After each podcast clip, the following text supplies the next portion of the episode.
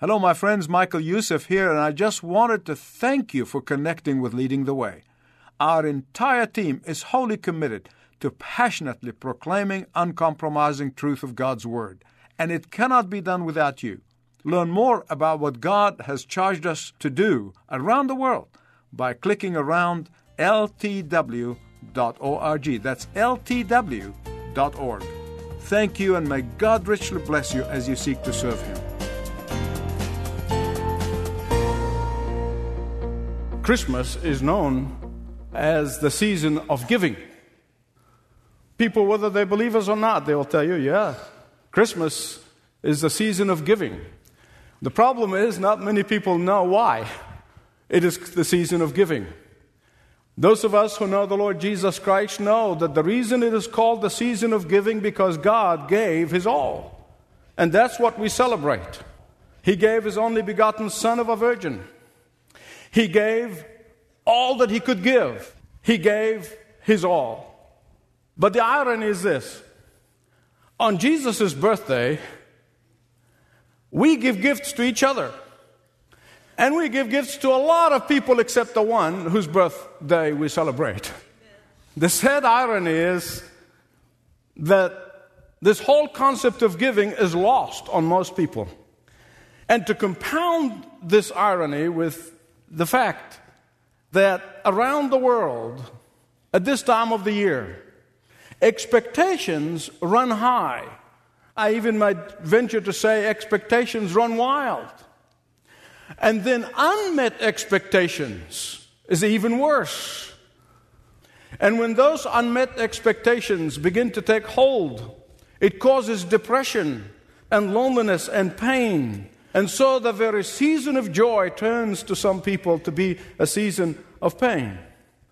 I remember uh, a, story about three sons who were very, very successful materially, in every way, became very wealthy and decided that they're going to do something special for their mother. In fact, they're going to outdo each other, giving something to their mother. So the first son said to the other two, he said, I built a big house for our mother, huge house. And the second son said, Well, I sent mother a Mercedes Benz, top of the line, with a chauffeur. And the third one said, I got you all beat. I got you all beat. You remember how mother used to enjoy reading her Bible and how she now cannot read the Bible because of her eyesight and, and she longs for the day she can read the Bible again. He said, I've done something that is so incredible for mother. I sent her a parrot. A what? A parrot. A parrot, yes. It took 12 years to train this parrot to memorize the entire Bible. And it took many people training the parrot over and over until he now memorized the Bible. So all that mother can do, mention a chapter and verse, and the parrot will recite that whole verse. In fact, it cost me a small fortune. And so after Christmas, the dear mother sat down and began to send thank you letters to her three boys. She said uh, to the first one, Milton, thank you for that big house. I only live in one room, but I have to clean the whole house. to the second son, Gerald, Thank you for that Mercedes car. I don't go out very much. And furthermore, the driver is rude. And then to her third son, Dearest Donald, you know exactly what your mother likes. That chicken was delicious.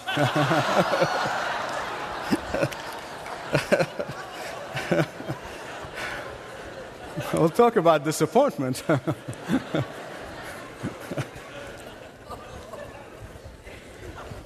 well, let me today, by the power of the Holy Spirit, transform you from the humdrum of Christmas commercialism and commotion to the very heart of God's purpose for Christmas.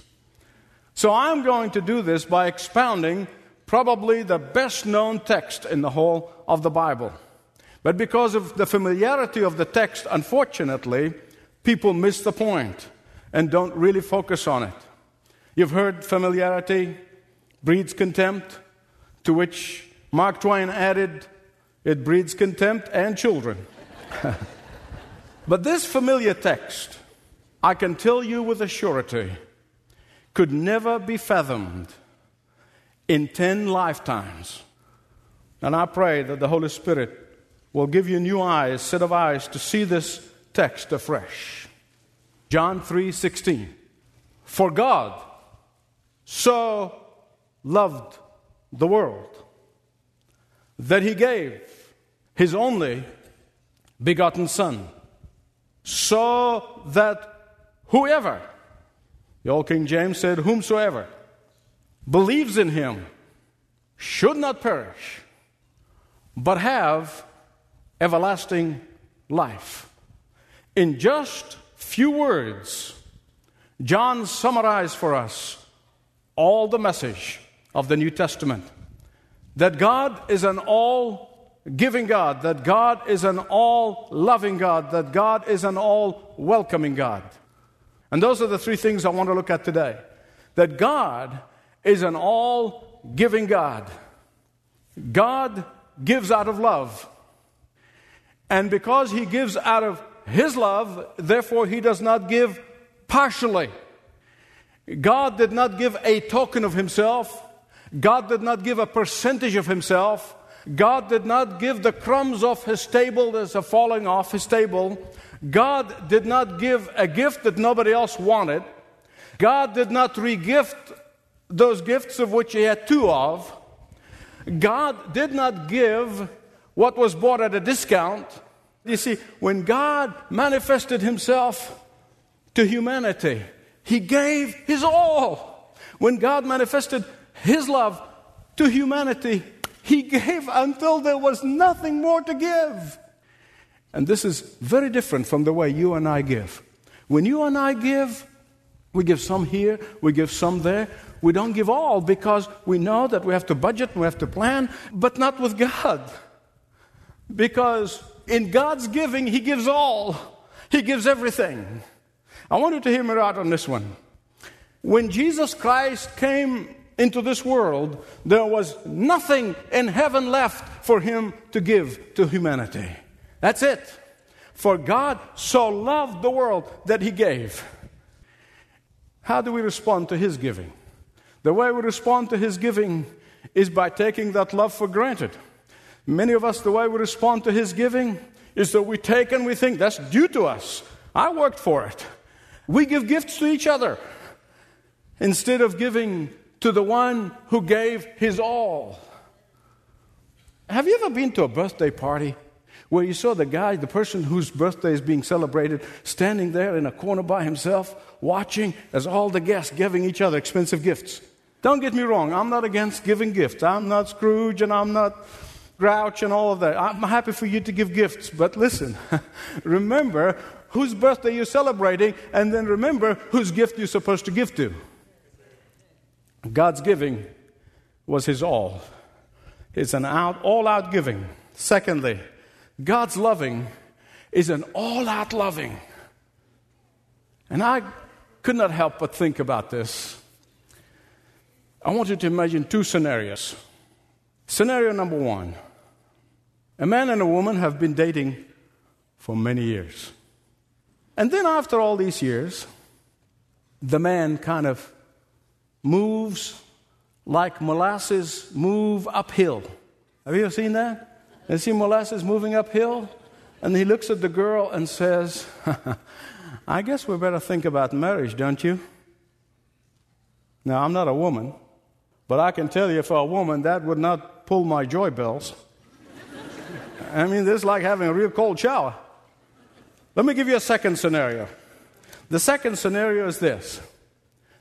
After dating for a while, the guy is deeply in love with his woman, and he would go out and spends a fortune, maybe all of his savings, on a ring. And he brings that ring in a box, flowers in hand, on one knee. And he says to her, Baby, I love you with all of my heart. Oh, baby, I tell you, you are the first thought that hits me when I wake up in the morning, and you are the last thought that comes to mind when I go to sleep. I love you with every ounce of my being. You are everything to me. Baby, I'll die for you. Baby, if they string me by my ears, they can't keep me away from you. Now, do you want me to go on? Or did you get the point? Did you get the point? Okay, I'm going to stop. now, ladies, I want you to be honest with me. Which scenario, one or two, would you take? God bless you. But I want to tell you something exciting and wonderful and exhilarating as scenario number two may be. It is one, is but one of a billionth, I just make up a word, one of a billionth of a fraction of God's love for his children. God so loved Oh, not with just a ring and beautiful flowers. No, no, no, no. It's more than that. He loved that He gave Himself. And listen, he did not give himself to somebody who's beautiful. He did not give himself to somebody who's attractive. No, no, no, no. He gave himself to somebody who's ugly with sin.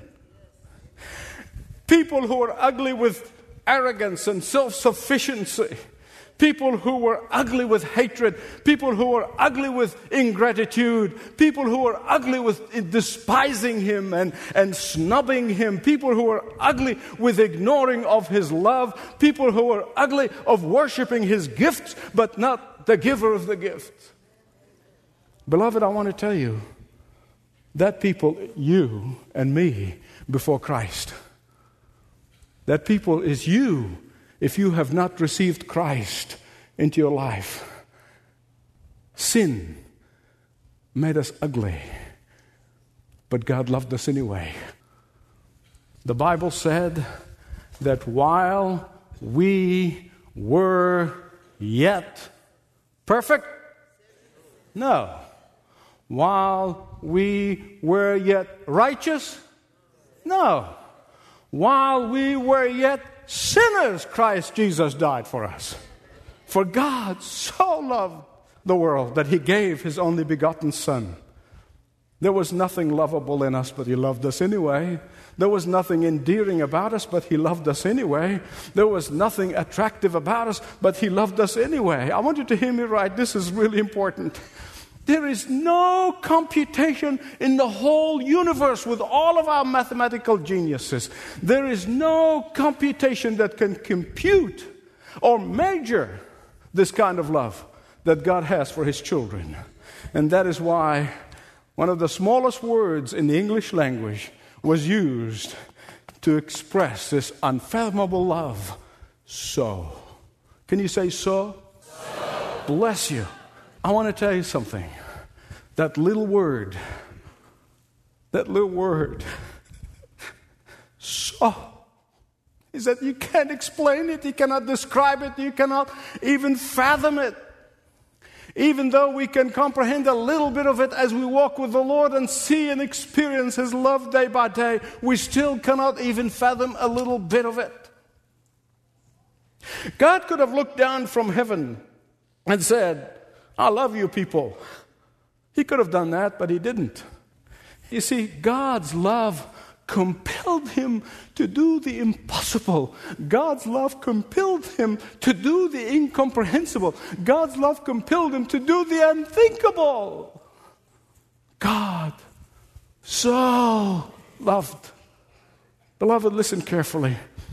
Love can only be measured by the degree of sacrifice. Love can only be measured by the degree of self denial into which love is expressed. Anybody can say, I love you. Anybody can say that. But how do you measure it? The degree of sacrifice, the degree of self denial. God so loved the world when God wanted to reach our limited, finite mind, to help us compute, just understand, comprehend a little bit of this concept of what it means for the God of glory who said, Let there be light, and there was light, to lay that glory aside and come down to earth. He chose something that is so near and dear to the Hebrew culture in which he was born, something that we may not even comprehend as much and that is the relationship between father and son. In the Hebrew culture, the father and son relationship is inseparable. And when God revealed himself, he revealed himself as son, and every Hebrew who was hearing those words understood what that meant. Now, there were some rejected it, but at least they understood it. There are some people who give their lives for a noble cause, but none of us None of us would be willing to sacrifice our son or daughter for a criminal. But that's what God did. While we were yet sinners, Christ died for us. His all out giving, all out loving, and all out welcoming. For God so loved the world that whoever, that whoever believes in him should not perish. That is talking about eternal perishment, eternal torment in hell and Hades, shall not perish, but have everlasting life with Jesus in heaven. Please, please, please don't miss this. The Bible did not say, For God so loved the world that everybody will go to heaven. That's not what it says here, is it? Is that what it said in your Bible? It did not say so that everyone will have everlasting life. No. That is falsehood that has been permeating through the media, it's through the mainline churches and some even evangelical churches. That everybody's going to make it at the end. Beloved, that is a lie from the pit of hell, and there are going to be people sitting there in torment, in the darkness, in that bottomless place, cursing those who told them this falsehood. This falsehood is sweeping the world, and it says that everybody will go to heaven Buddhist, Hindu, Muslim, everybody's going to make it. In the movies, on television, everywhere. And that could not be further from the truth. Only those who believe in Him, who was born of a virgin, died on a cross, and rose again, shall have everlasting life. Now, someone here may say, well, how do I do this? How do I do this? And I'm glad you asked. I want to tell you. By acknowledging that Jesus alone can take you to heaven. By acknowledging that Jesus alone can give you eternal life in heaven. Nobody else. Love brought Jesus Christ down from heaven, and your submission to that love will take you up to heaven with Him. Here's the central truth of the Christian faith God welcomes everyone who comes to Him, He welcomes them with open arms. He's welcoming you today, He's welcoming everyone. No matter how great or small your sin and rebellion may be. Because in God's eye, a white lie is as bad as murder. There's no big sin and small sin with God. God will welcome you, but only through his son Jesus. God forgives everyone who asks, regardless of your guilt, but only when you ask in Jesus' name. God longs for all to come to him. That is his desire, it is his longing. No matter how low you may have sunk in your own eyes, but only those who long for him. God welcomes and will give everlasting life to everyone who so ever asks. Are you among this whomsoever? If you're not, you can be today. You really can. How do you believe in him? Do you believe just that he existed? Do you believe that he's just the Son of God? No. Satan believes and trembles. But by recognizing that the sin by which you're born and the sin that you have practiced will keep you away from heaven. And listen until you come to Him and allow Him to forgive you that sin. Only Jesus, who paid the punishment for our sins that belongs rightly to me and rightly to you, can pronounce you not guilty. Only Jesus can carry us across that chasm that sin has created between us and God. And when you do that, then you live the rest of your life just giving thanks for what God has done. In fact, that's what the good news of Christmas is all about. That's what Christmas is all about. It's not about parties or gifts and shopping and the fact that God came from heaven to pay the price or the wages or the punishment that each one of us should have paid for ourselves. And when you come to Him, you become among the whomsoever, the whomsoever, and will receive eternal life. Not maybe, not possibly, not can, you will. I want to tell you this as I conclude. A number of years ago, I read a story that helped me understand and comprehend this whole message that is offered to every one of us today. It's a story about President Andrew Jackson. President Andrew Jackson issued a pardon for a man who was condemned to die. But the man refused. And that threw the government into a few days of turmoil. In fact, it was the prison authorities and Attorney General of the United States and lawyers and began to go and talk to this man. They tried to convince him to receive this pardon from President Andrew Jackson, but he would not. They tried to explain to him not only that he will receive life, that his life will be retrieved, but if he doesn't accept it, he is insulting the President of the United States. And the man continued to refuse. Finally, the Attorney General consulted with the Supreme Court of the United States on whether they had any legal authority to force the man to accept this pardon. And the Supreme Court ruled that a pardon was merely, and I'm reading here, a pardon was merely a printed statement until the man accepts it. End of quote. If the man rejects the pardon, he'll be condemned to death. And my beloved friend, let me tell you something. God is an all welcoming God. He is welcoming you. But only when you accept His pardon only when you accept His willingness to forgive you, only when you're willing to accept His invitation, will you experience salvation and eternal life. For God so loved the world that He gave His only begotten Son, that whomsoever, whomsoever believes in Him should not perish, but have everlasting life.